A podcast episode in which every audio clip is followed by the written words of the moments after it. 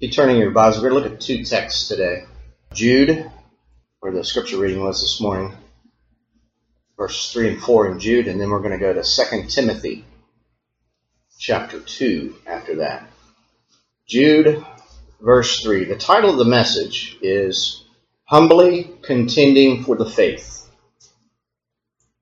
Humbly Contending for the Faith.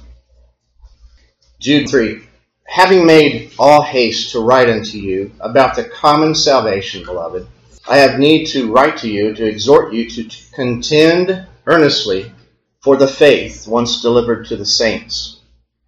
For there are certain men crept in unawares, who were before of old ordained to this condemnation, ungodly men, turning the grace of our God into lasciviousness, denying the only Lord God and our Lord Jesus Christ I'll turn to 2 Timothy chapter 2.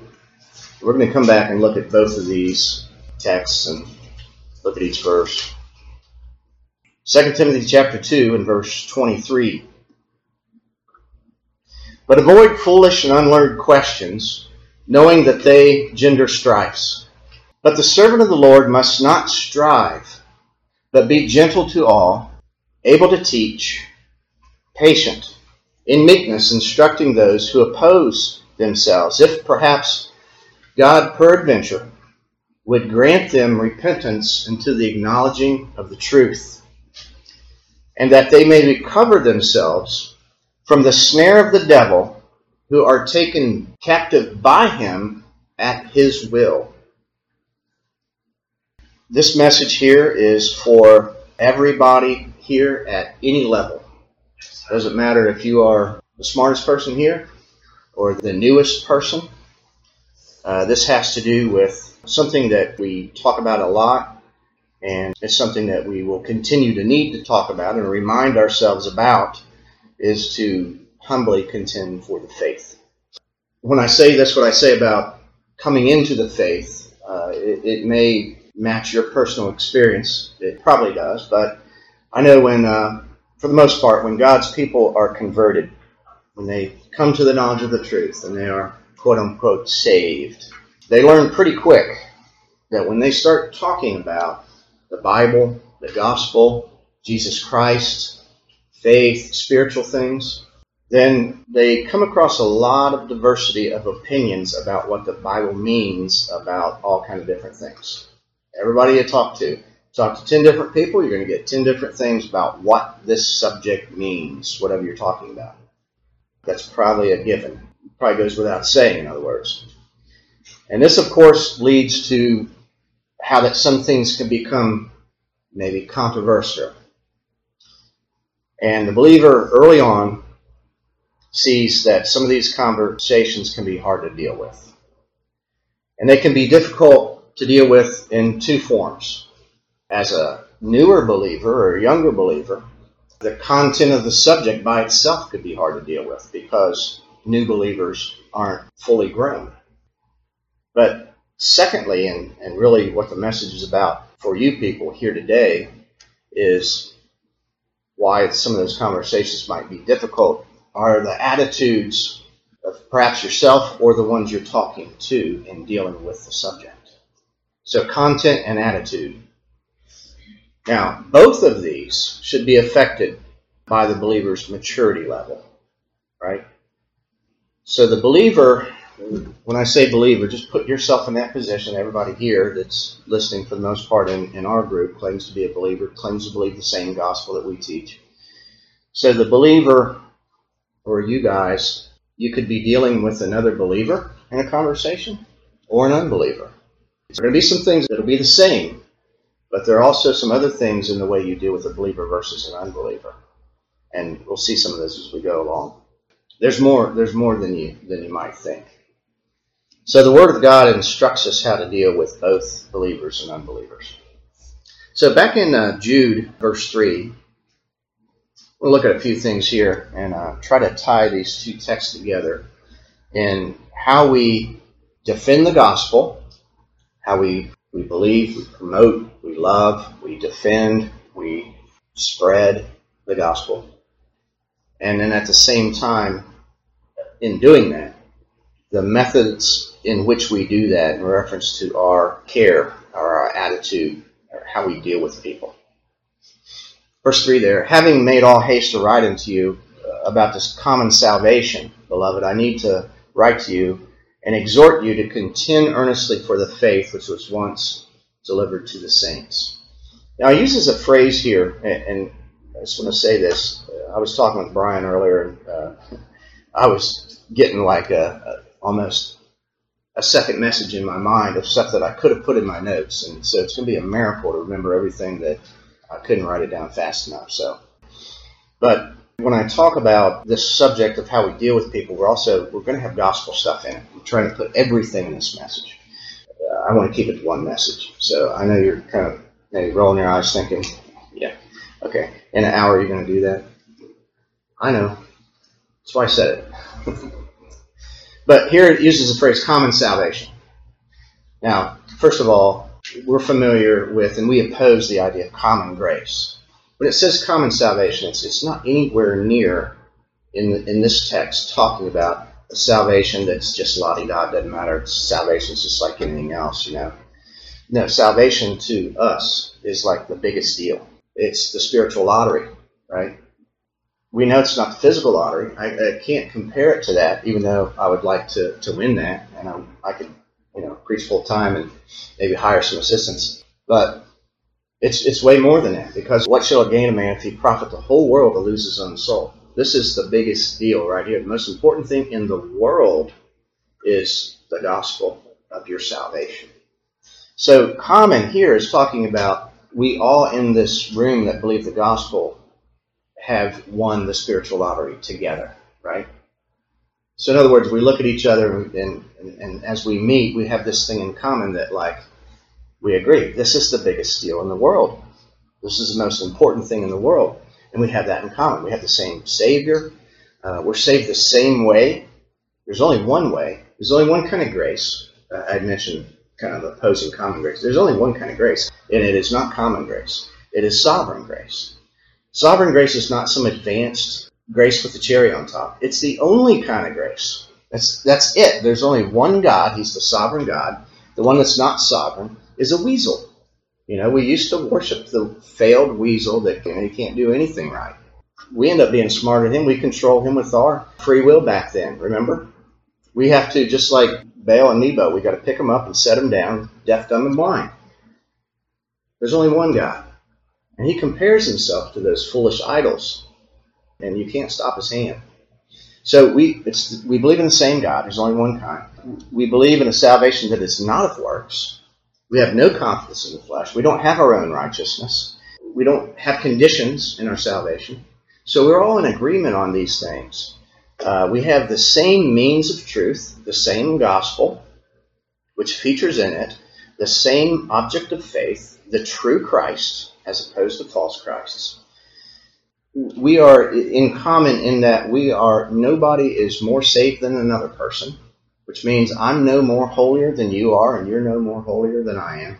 You're no more righteous than I am, and I'm no more righteous than you are. There's not levels of holiness and righteousness. It's not that if a, a certain type of race or culture would come in here and we, we would be respecter of persons and say, well, no, you're different. You're, you're either not as good or you're special. You know, some would look at a, a Jewish person and say, "Oh man, look at that rich tradition. You're you're the you're still in that group of the chosen people of God. I wish I could go to the Holy Land. You know, could you get me a deal on some tickets? You know, this Jewish thing, uh, and then the, the race issues, all that stuff is stupid. It's not biblical. We are all one in Christ Jesus. So God is no respecter of persons. That, that's coming up in our election, election series.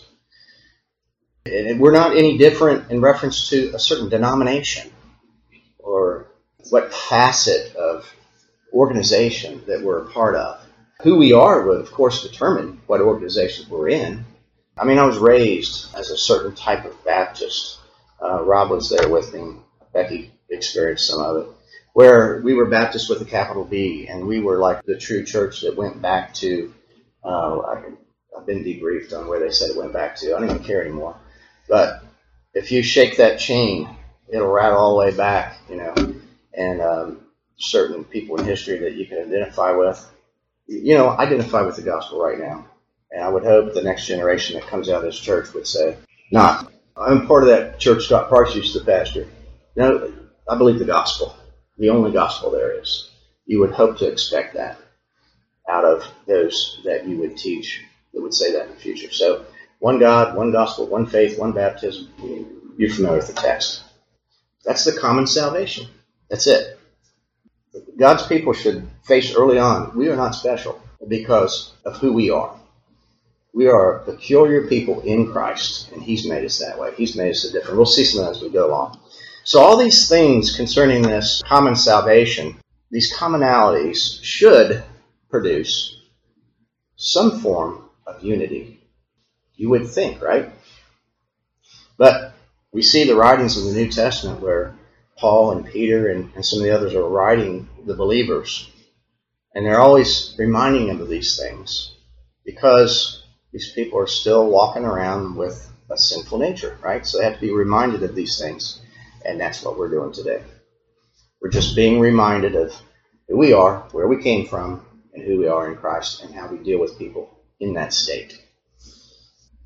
So, concerning this common salvation that all believers possess, we know that there are some people that are unbelievers or non believers that do not possess what we possess. It's a no brainer. So we have to know how to deal with them. And we have to, again, remember, we used to be them not too long ago. You know, I can I can look back on my conversion date, and because I'm growing older, it doesn't seem like that long since I've been converted. Just like it doesn't seem that long when I graduated high school and did different things and got my driver's license. Time accelerates, but it doesn't matter. If you've been in this thing 80 years, you have to be reminded of this. As we spoke of before, when we grow and mature in the grace and knowledge of the Lord Jesus Christ, we grow down in humility.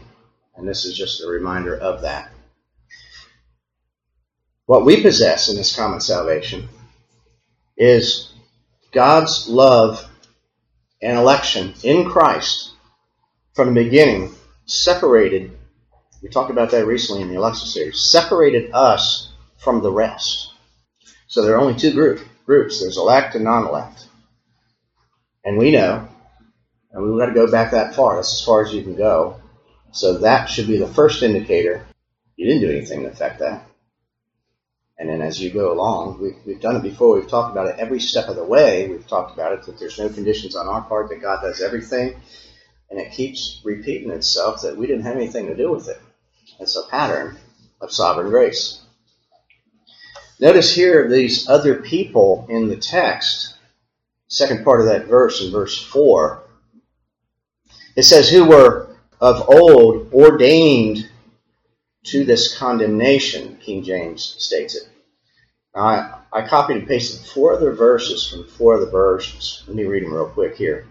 Were of old written of beforehand unto this condemnation, who long ago were marked out for this condemnation, who long ago were designated for this condemnation, who were of old set forth unto this condemnation all those pretty much collectively say the same thing. God is sovereign. He did this, and they had no say in it. We just have to warm up to that idea that that's what God does. And not just that, not look at that and say, tough luck for them, yeah.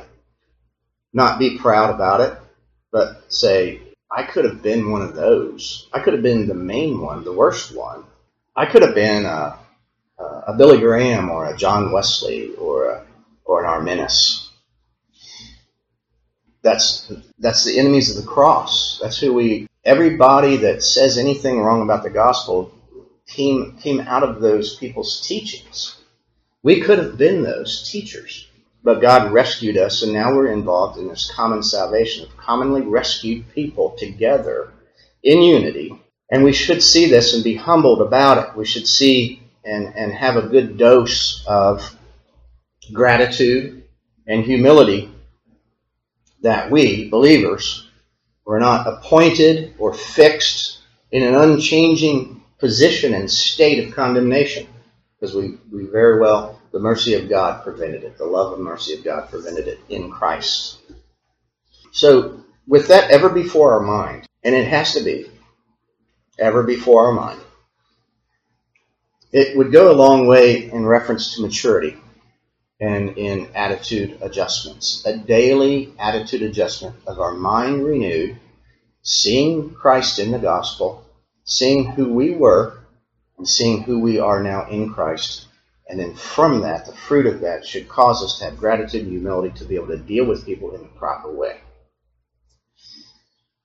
So, how, really, the question could a justified sinner ever have any humanistic pride in salvation by sovereign grace. I mean, how can that be? Of having their own pride in this salvation that supposedly was done to them that they didn't have any part of. These things are contradictions. They are contradictions. And if that starts to take place, or seemingly has taken place, or you start to see fruits of that, even if it's yourself or others, then somewhere along the line something's turned on its head that has resulted in a, in a warped view of some type of a humanistic pride concerning salvation. So we talked about salvation. The, the next distinction we want to bring in is talking about believers concerning the spiritual blessings that flow uh, in us from the Spirit, flow through us, that we work out in so many texts in so many different ways. It says that. We want to talk about those things in us are sometimes not common.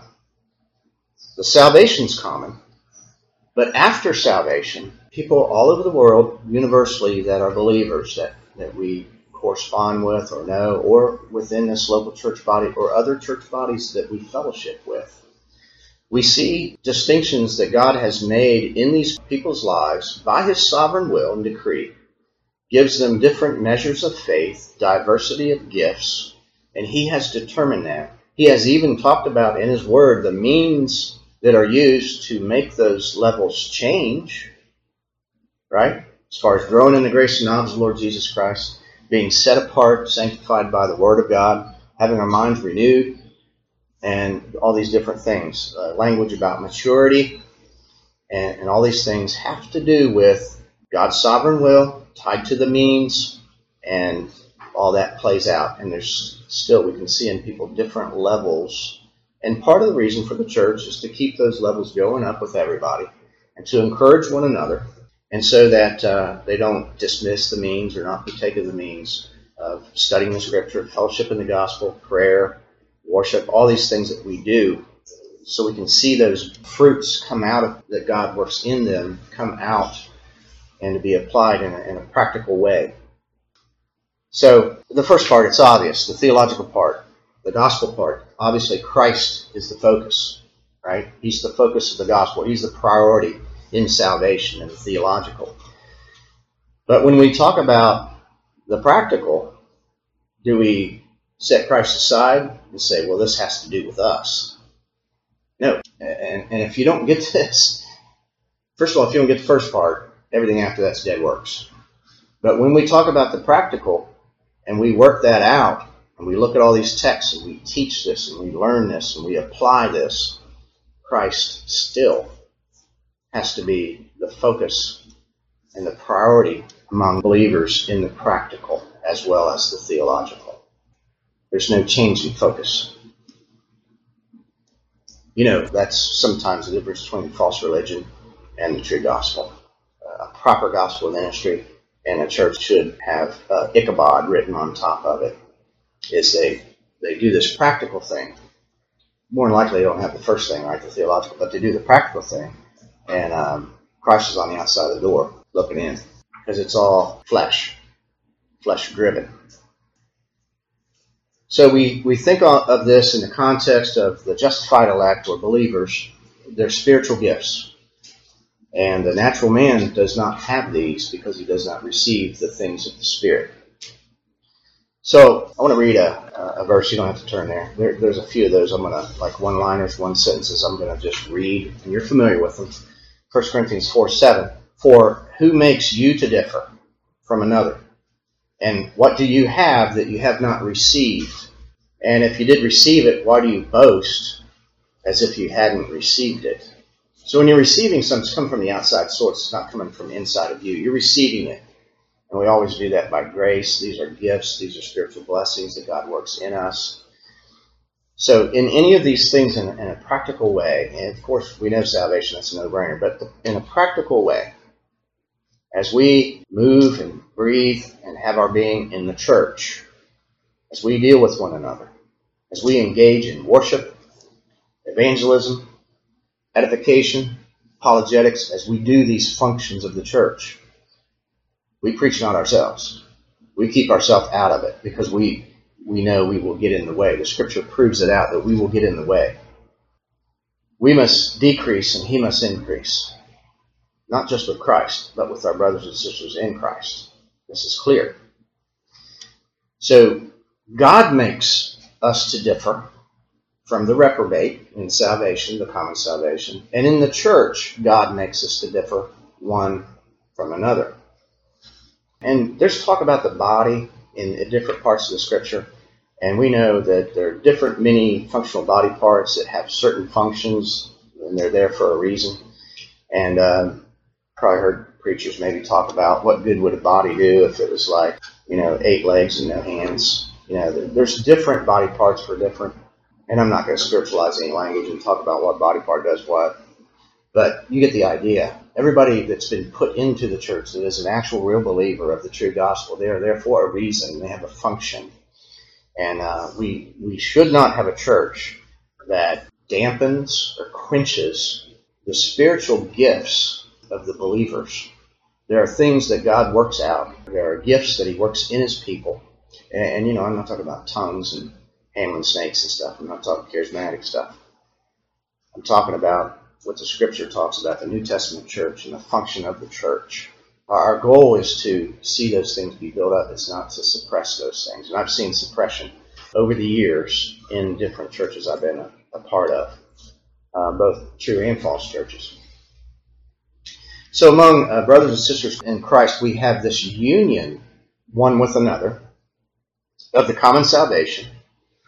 And it's vitally important to keep our attitudes in check, again, on a daily basis. It's, it's common in the United States, but I don't know how this is in other parts of the world. There's a phrase that's used sometimes.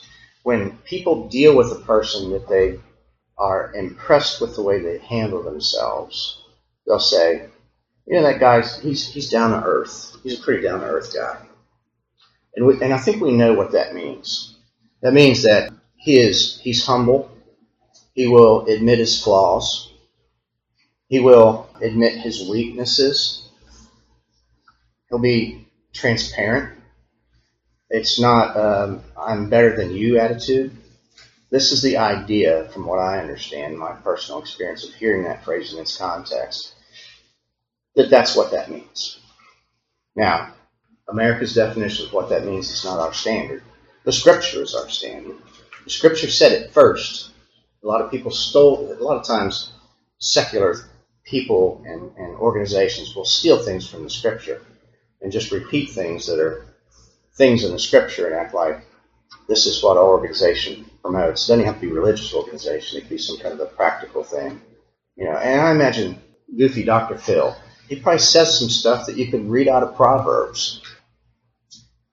Some people say, I've never read the scripture, maybe, and hear him say something that maybe he stole from the Proverbs. I think, man, that guy is smart.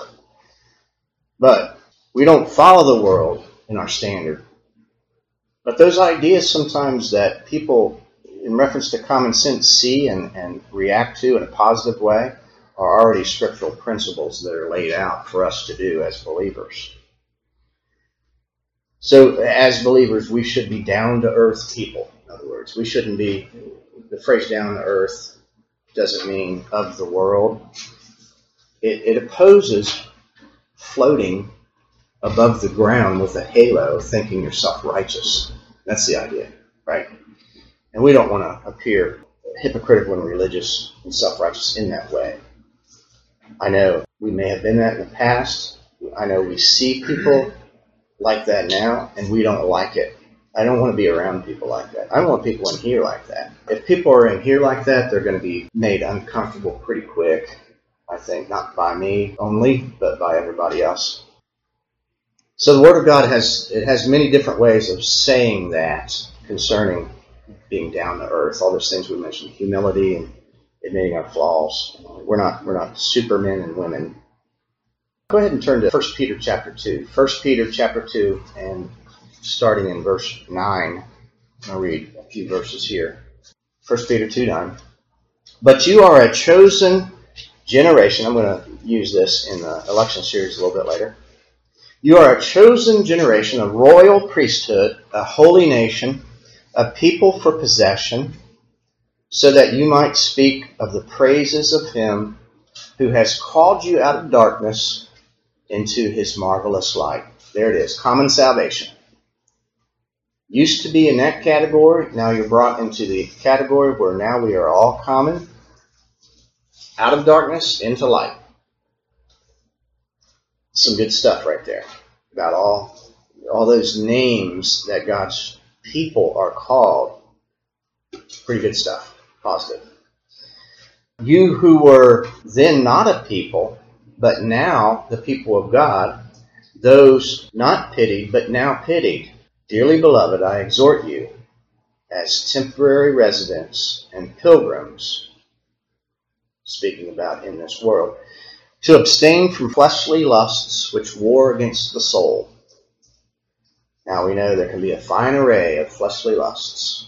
There could be self righteous, religious, prideful, selfish lusts, eh, as far as religious sins, or there could be, you know, those that are of the immoral flesh, whether it be fornication, abuse of the body, and different things like that, lusting after power, money, you know, all those things. So, in other words, there's a multiplicity of things under this category. It's not just outward immorality, it also includes the lust of self righteousness, which is really the, the worst lust and the most natural lust that's out there, which is in people.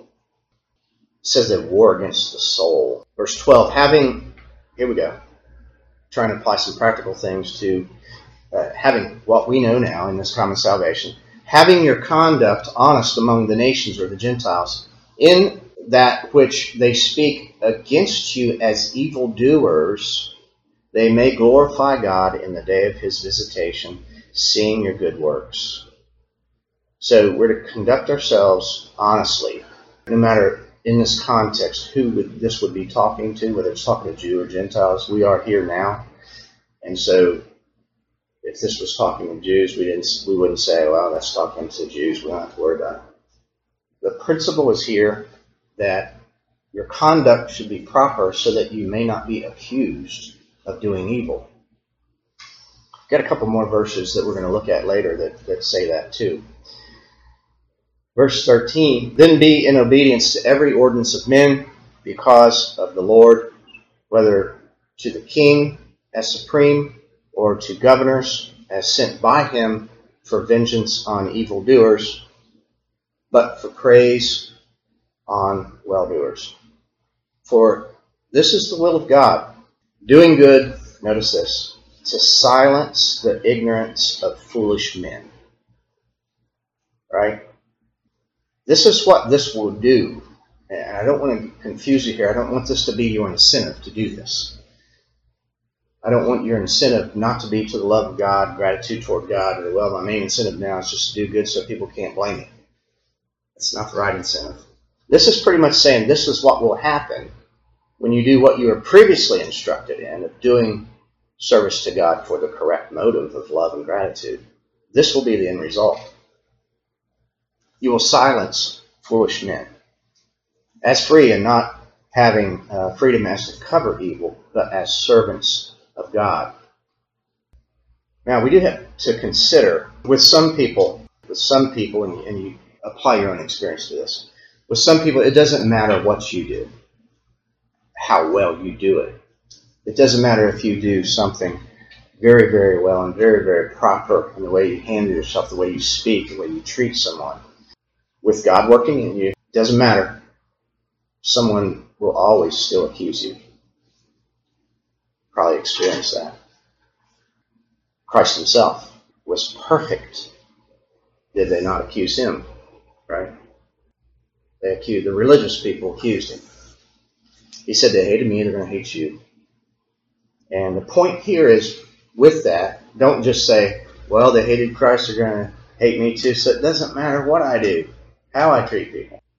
Now, the point is, you mimic Christ. He is the pattern, He is the example. And you do as you are instructed in the Word of God. And the, the point is, you do not give them an excuse to accuse you. I mean, sometimes we do things and say things that we think, oh man, they're got, they've got some fingers to point now. And you've done it to yourself. I've done it. Back in uh, Timothy, 2 Timothy chapter 2, start looking at some of these verses here. In verse 23. But avoid foolish and unlearned questions. Now, first thing I want us to note is it did not say avoid questions. It didn't say avoid questions, period. It said a certain kind. Foolish and unlearned. Now, the list of foolish and unlearned questions is long. Most of the time, it's merely trivial things. I said it before, you know, sometimes you go to the grocery store, you get to the belt, you start to put your food up there, and, and right there by the belt, what is it? M&M's, Snickers, everything I, I like is right there. And then over here is um, chapstick, lighters, beef jerky, sometimes there's a little, uh, I remember these little small little booklets, Bible trivia, right? I'd get it and look at it, and they would say some people's names I don't remember reading in the scripture. But it's little trick questions about who is this guy's name that I don't remember, who is their cousin. You know, it's like Wheel of Fortune or, or uh, Jeopardy. You know, I don't like those games. Trivia the questions in that booklet had nothing to do with the gospel. We can make a, a, a little gospel booklet, and uh, nobody will buy it. Probably wouldn't be allowed to put it in there for free. You get the idea. Trivia. We've jokingly talked about how that when we talk to people about the gospel, and we're caring for these people's souls, we know the questions they need to ask. They don't even know what to ask. And what do they come back with? What about dinosaurs? What about aliens? What about babies? Right? I'm, I'm missing a couple. But that's it. I mean, it seems to gravitate toward those issues. And, uh, I mean, there's a lot more on that list. You keep going and you hear the questions, and they're foolish and unlearned, and it's like, are you kidding me? You can't react. Say, you dummy. You can't do that. Get back to the point bring the questions that are pertinent to the, the Lord Jesus Christ, the person and work of Christ, what he accomplished. And uh, if they don't react positively to those, then you know God has to waken them up. When you when you're asked about well the heathen on the desert island, that's another thing too. I, I mean, we have some answers for these things, but the point is the focus and priority. That's the point. So when those come up, the important thing is why I'm even bringing it up is how you deal with that. How do you react to that? You know, you, you, you know, like anything else, it depends on the person, how well they know you, how they understand how you talk with them anyway, on how you respond. But the key is humility, patience, love, compassion, all these things. Patience, but these foolish and unlearned questions, these trivial things, some secondary issues sometimes cause a lot of trouble. These things, they don't edify. They don't edify. And if they were brought up in a, even if they're secondary, if they're brought up in a gospel context, maybe you have to bring them there. That's what you have to do. Sometimes you have to bring them in a gospel context for these people. Somebody wants to talk to you about marriage. Christ and His church. That's the gospel. You, that's your foundation, and you run out that way with it to them. And anything else, you know, you, you run it through the gospel. And if, and if you don't think you can, you just say, let's let's get back to the subject. We're talking about the gospel. There have been times where I have lost patience and said, dude, I don't care.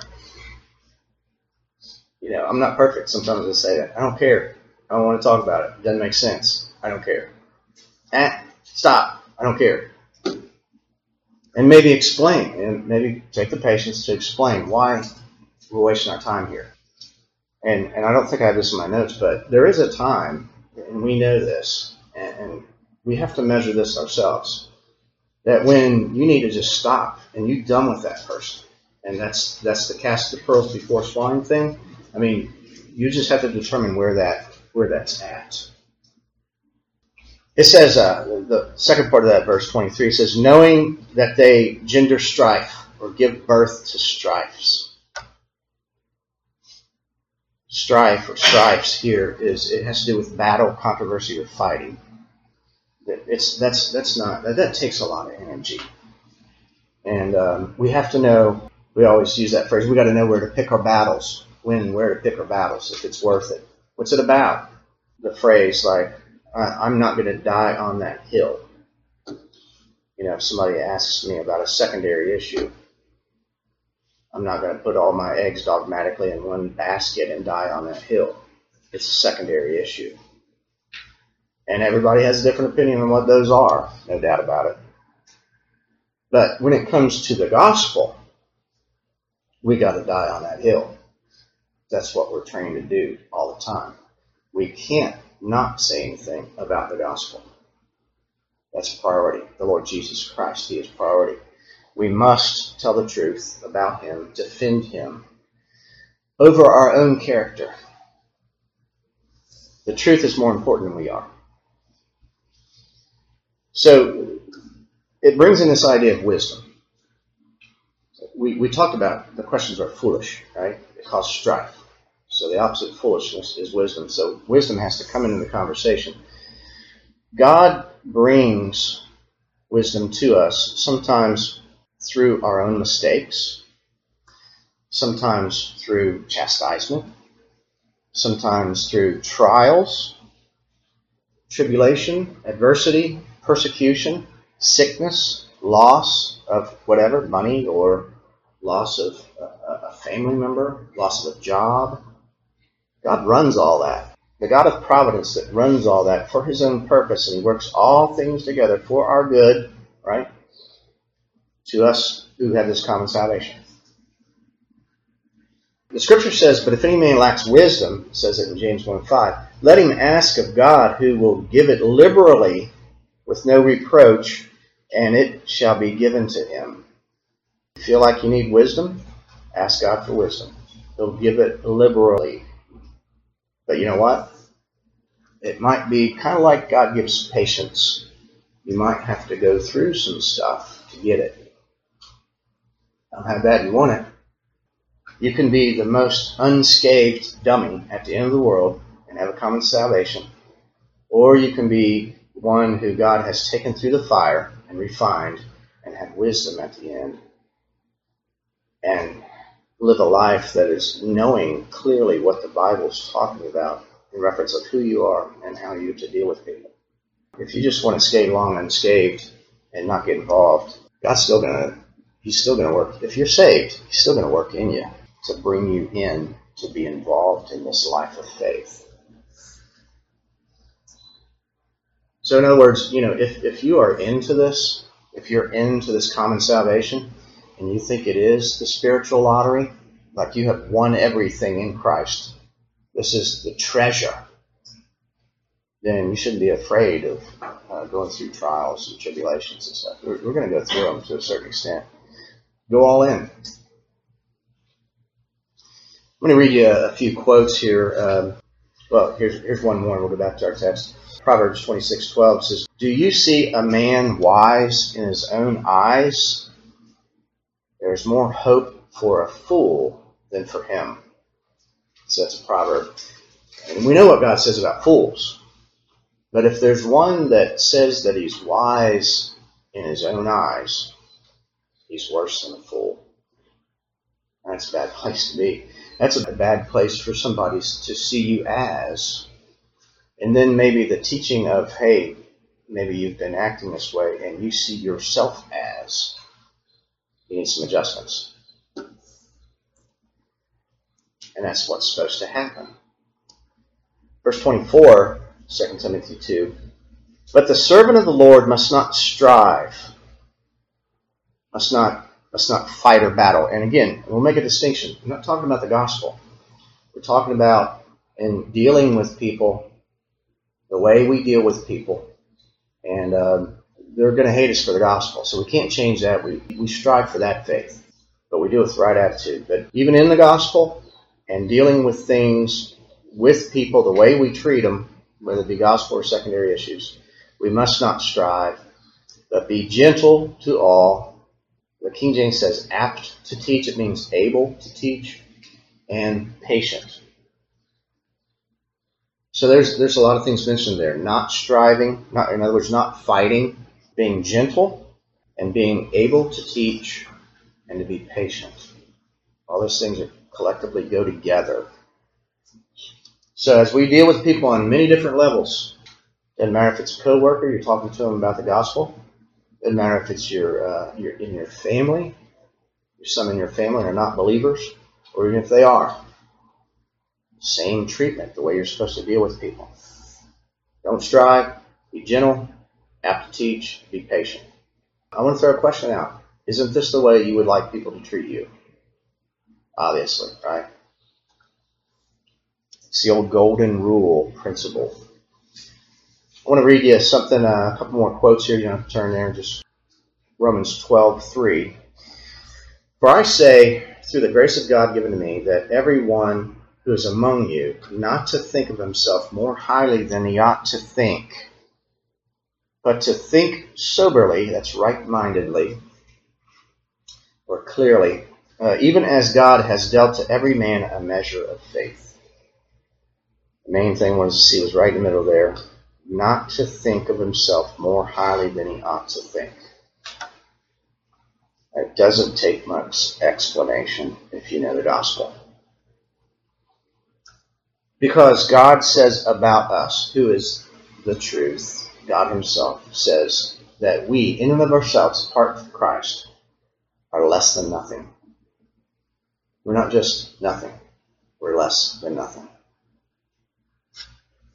at our best, man at his best, is altogether vanity.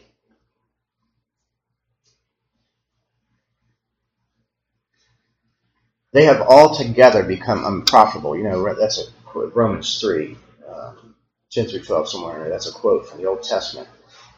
And if you take the best of all men collectively, they're unprofitable. So let's apply that personally. We're nothing outside of Christ. So knowing that we're nothing, doesn't that bring us down low when we deal with people? We're supposed to treat others better than we treat ourselves. We're supposed to. That's kind of hard to put in practice. Even if we have the right memory of how we're supposed to do it, we still have a sin nature. That's part of loving one another right? Proverbs 16, 18, and 19 says this Pride goes before destruction, and a haughty spirit before a fall. It is better to be of a humble spirit with the lowly than to divide the spoil with the proud. Simple Proverbs. It's a, you might call it biblical common sense. Here's something out of uh, Galatians 6, a couple verses. Brethren, if a man be overtaken in a fault, talking about the church, you who are spiritual, restore such a one in the spirit of meekness, considering yourself, lest you also be tempted. Bear one another's burdens, and so fulfill the law of Christ. For if a man think himself to be something when he is nothing, he deceives himself. It's pretty clear stuff. It, it matches what we've already read. When a man, we read throughout the different books of the New Testament, we see people had sinned and how that the, the writers showed how the church took care of that, how they dealt with it. And the idea here is in the spirit of meekness and the steps in which they deal with it, knowing these people that are dealing with it. You know, for example, my personal experience with raising kids and grandkids nowadays. When, or if you're a boss at work, or if you're a pastor of a church, when you are disciplining a child, you told the kid over and over again, don't do it, don't do it, don't do it. And you tell him for his good, maybe he's going to get hurt. And so you give him a spanking, or you put him in the corner, you take something from him. And a lot of times, in the middle of that, I'm thinking, this is me to my father.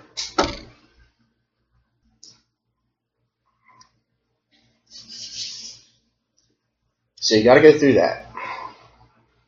Get that all straight in your head.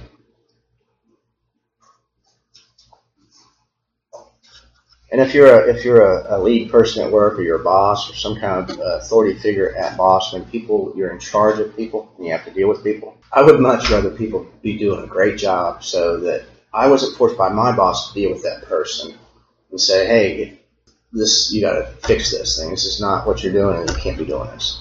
I, I hate that conflict. I can't stand it. The worst conflict is in the church. The most important conflict to deal with is in the church. And I'm one of those guys that don't like, in the middle of spanking a kid or a grandkid, I have that weird feeling in my in my mind that comes to me. In dealing with somebody at work, I've, I've, I've got away with a lot of stuff at work. you know what I'm saying? Have to deal with, you know, am I going to yell at one of my kids for speeding? You got to. I mean, I lost my license a couple of times for speeding, drag racing. So, how do you feel in having to deal with that when you have done that stuff? So, in other words, having experienced being a sinner, it should make you low when you deal with people. It should, you should know this by now, that this is the way you deal with people. Somebody in here is in charge of somebody. Somebody in here is accountable to or others accountable to them in some facet of life. And you have had to have had to deal with this, especially if your parents. So doing it the right way is no easy task. Is what I'm saying. You have to you got to multitask in your brain about all this stuff all together. Of doing it the right way doesn't mean you're going to do it the right way the first time. You may have not yet gotten it right, and if we're kind of perfectionists, that's kind of the way we view ourselves. I look back, I thought I should have, I could have said this different. I could have done this better, whether it be at work or at church or home. Either way. Brethren, if a man be taken in a fault, you who are spiritual, restore him. Didn't say stomp him in the throat when he's down. Didn't say tell everybody in the world, hey, we got this so and so over here. Look at what he did.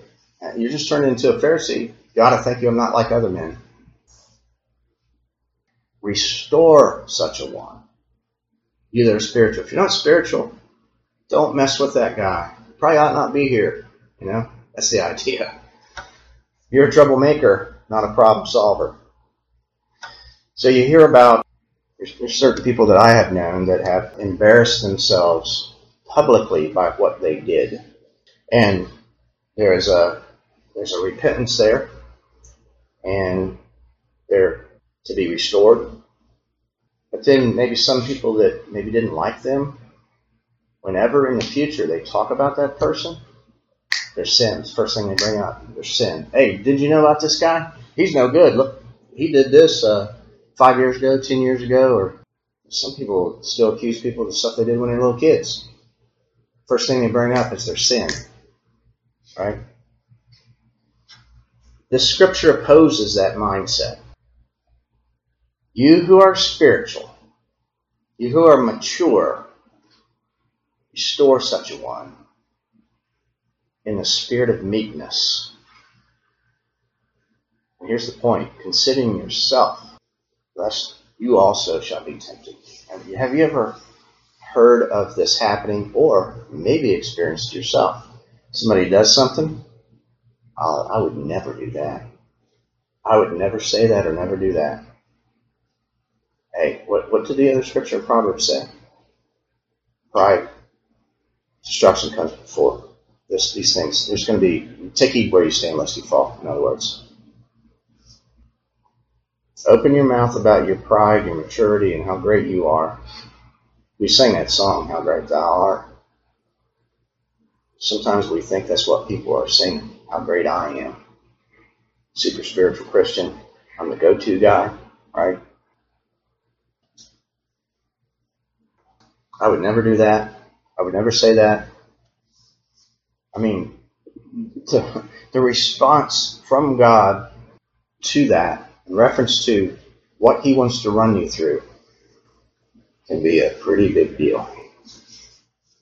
If He wants to refine you and change your mind about that, you never know what He will use to do that. And if you are His child and He loves you, He will chasten you for the bad attitude of looking down on another and not restoring one. We know the one in Philippians. You can turn that if you want. Philippians 2, verse 1, first like, I don't know, eight verses or so.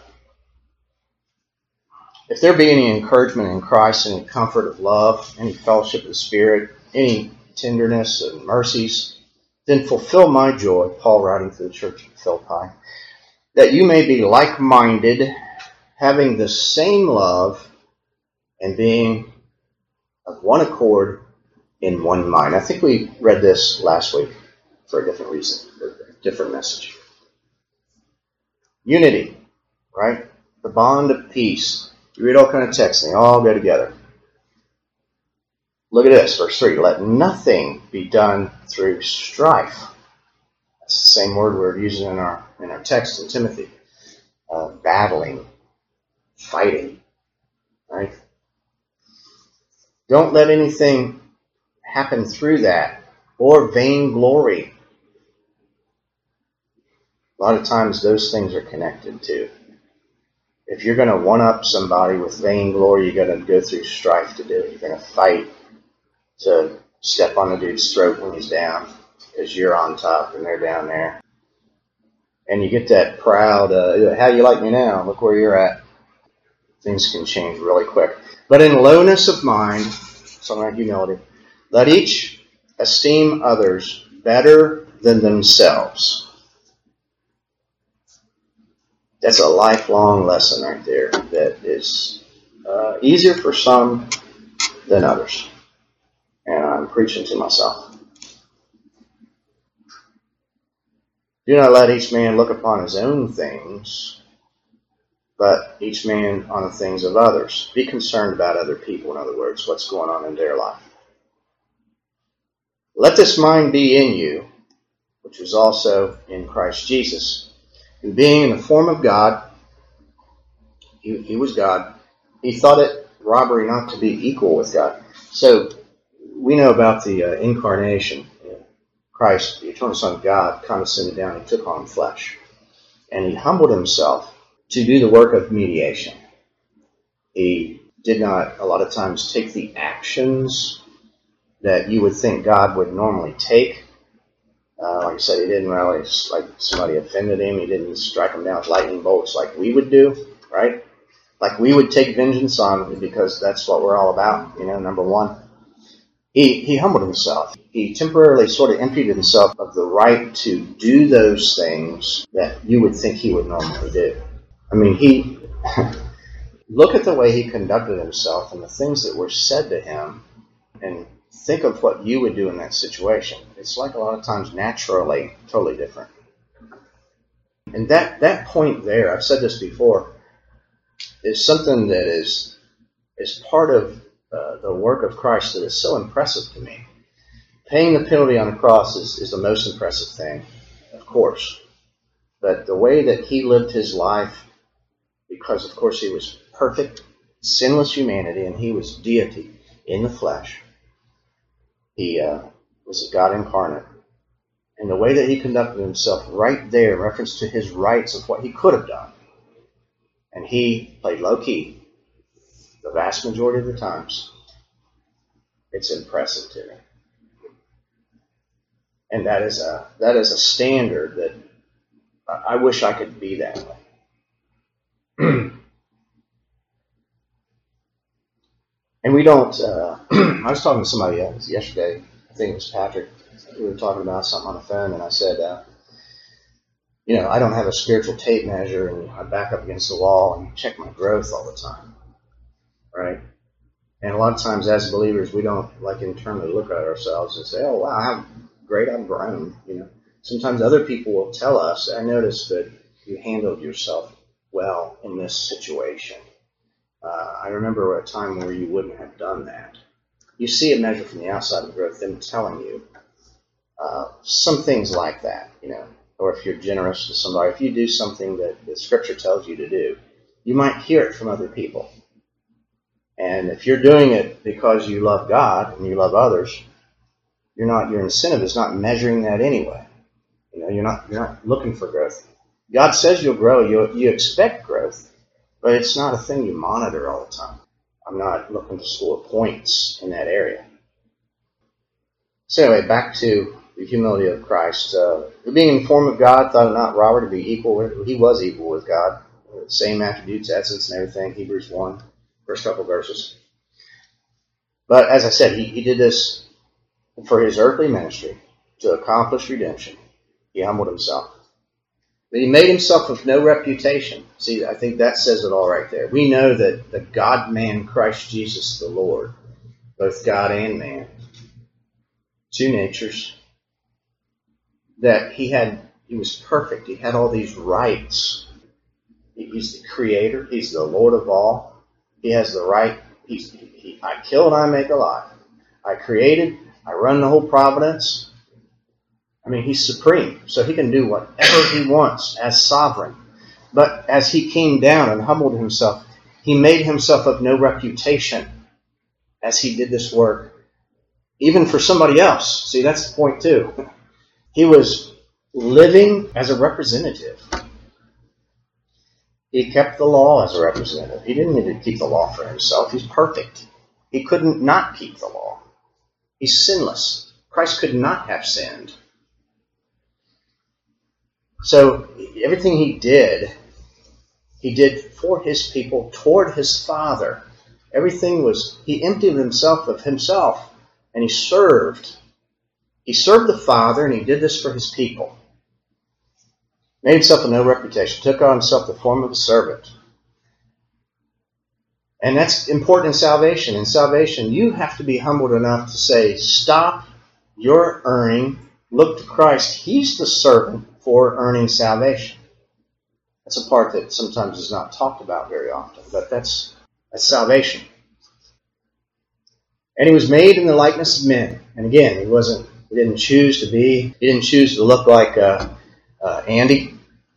He didn't choose to look like Andy. He chose to look like a common person, Andy the movie star. But you get the idea. Brad Pitt, George Clooney, Colin Farrell. Christ didn't look like that. He looked common, made himself a new reputation. That's the idea, right?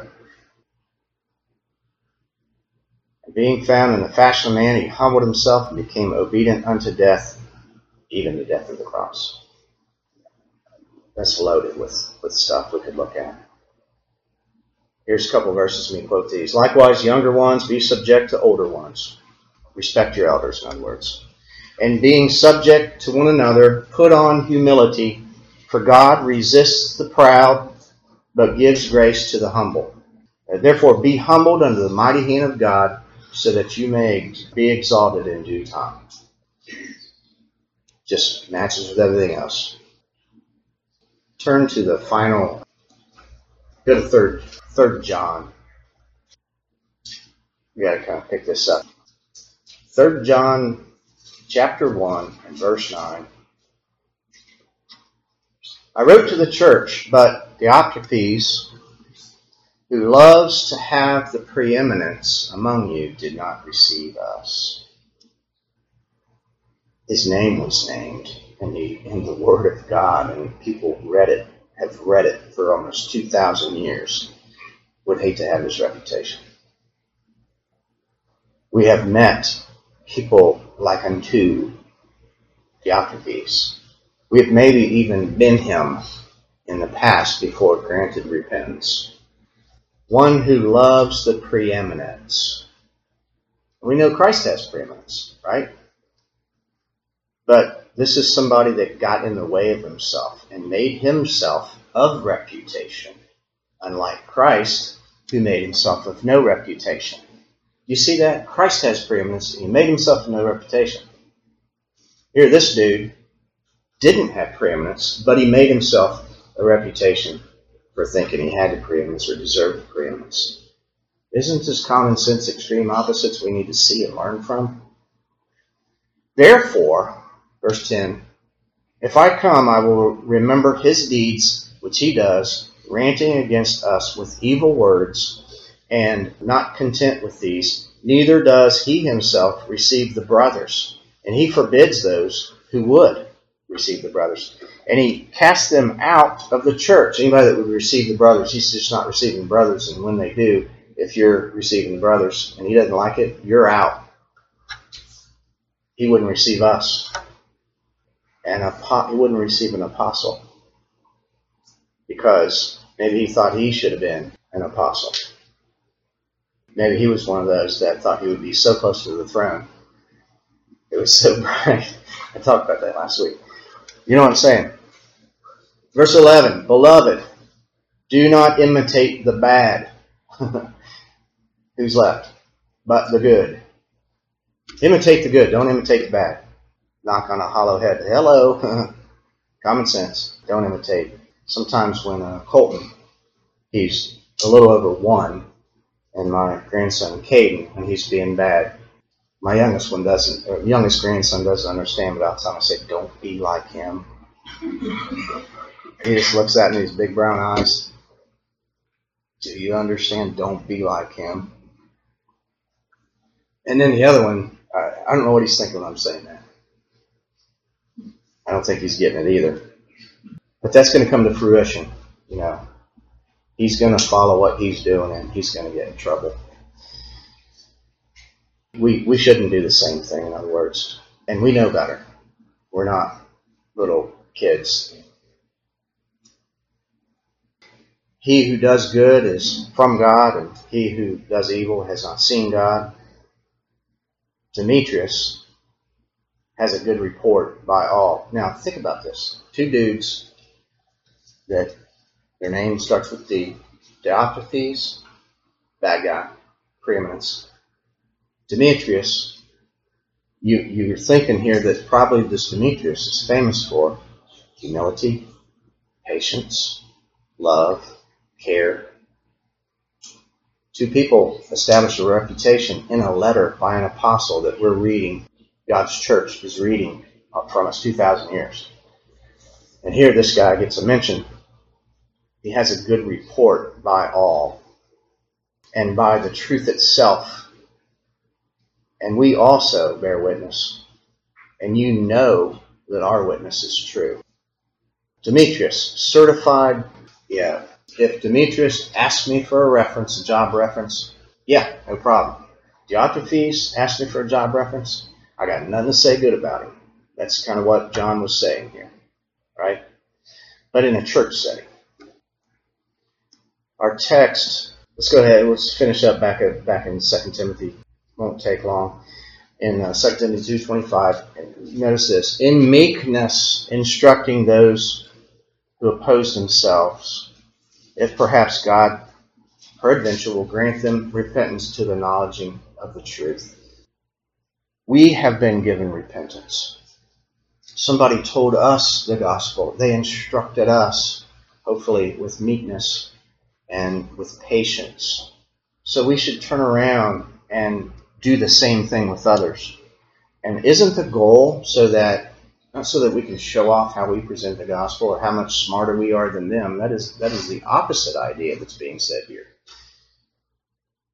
God just might, out of His mercy, grant repentance to the one that you're giving the gospel to. And more than likely, if you're talking to somebody you know, they're going to be here in a while, right? If you give somebody the gospel that you care about and God gives them repentance, more likely they're probably going to be here in this room with us in union in the common salvation that we have. And that would be exciting. Or are we going to be like, uh, sort of like the bad attitude Jonah, who was a saint? He had in reference to Nineveh. He didn't really care. God granted them repentance, and he, he wasn't happy about it. This is a mistake that he made that we should learn from, right? It can be done, what he did. It was done. And it's there to say, don't do this. Just like I said to my little grandkid, don't don't do what he's doing. Scripture does that with a bunch of people. We learn from their mistakes. Meekness, it says, instructing in meekness, that's gentleness, humility. They may recover themselves out of the snare or trap of the devil, who the devil has taken this person captive by the devil's will. Satan's will is stronger than fallen man's will, unregenerate man. Satan's will is stronger. The unregenerate man can be easily trapped by Satan. He's trapped by his own lusts that come out from him, self righteousness. He's in his own quagmire, sinking sand, quicksand. So you get the message. Humbly contending for the faith. Knowing the gospel has to be dealt with. Knowing that we used to be some that used to not believe the gospel. God made us to differ. Learning how to interact with people in humility to present that gospel to them, to help them all along the way. And then as believers come into our lives, and we deal with more and more believers, especially in church, dealing with believers. And if everyone in the church does this, the church will not have the reputation of, I don't want to go. Those guys are a bunch of, all they want to do is strive, strife, fight. And they call people names.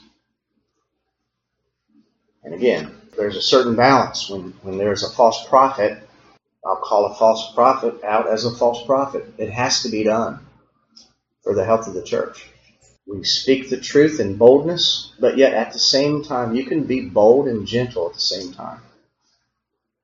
In other words, you're not compromising with the information, but you deal with people in a, in a generous, loving, patient way.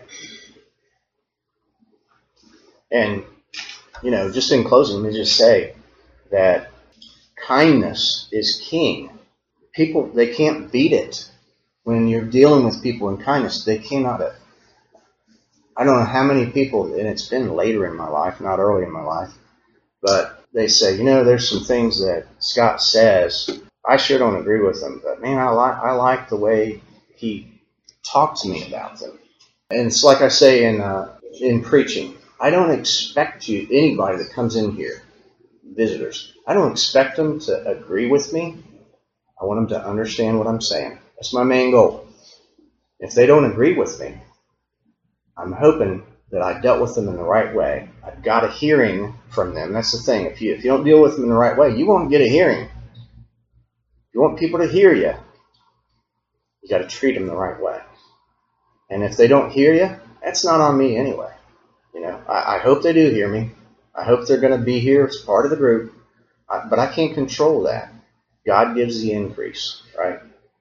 But our responsibility is to check our heart, examine ourselves and how we're dealing with one another in church and those unbelievers outside the church. Going forward, eh, I'm going to keep bringing it up every now and then. If somebody sees me out of line, come tell me. I might get out of line. I've done it before. Are any comments or questions? Chosen in Christ part 14 next week.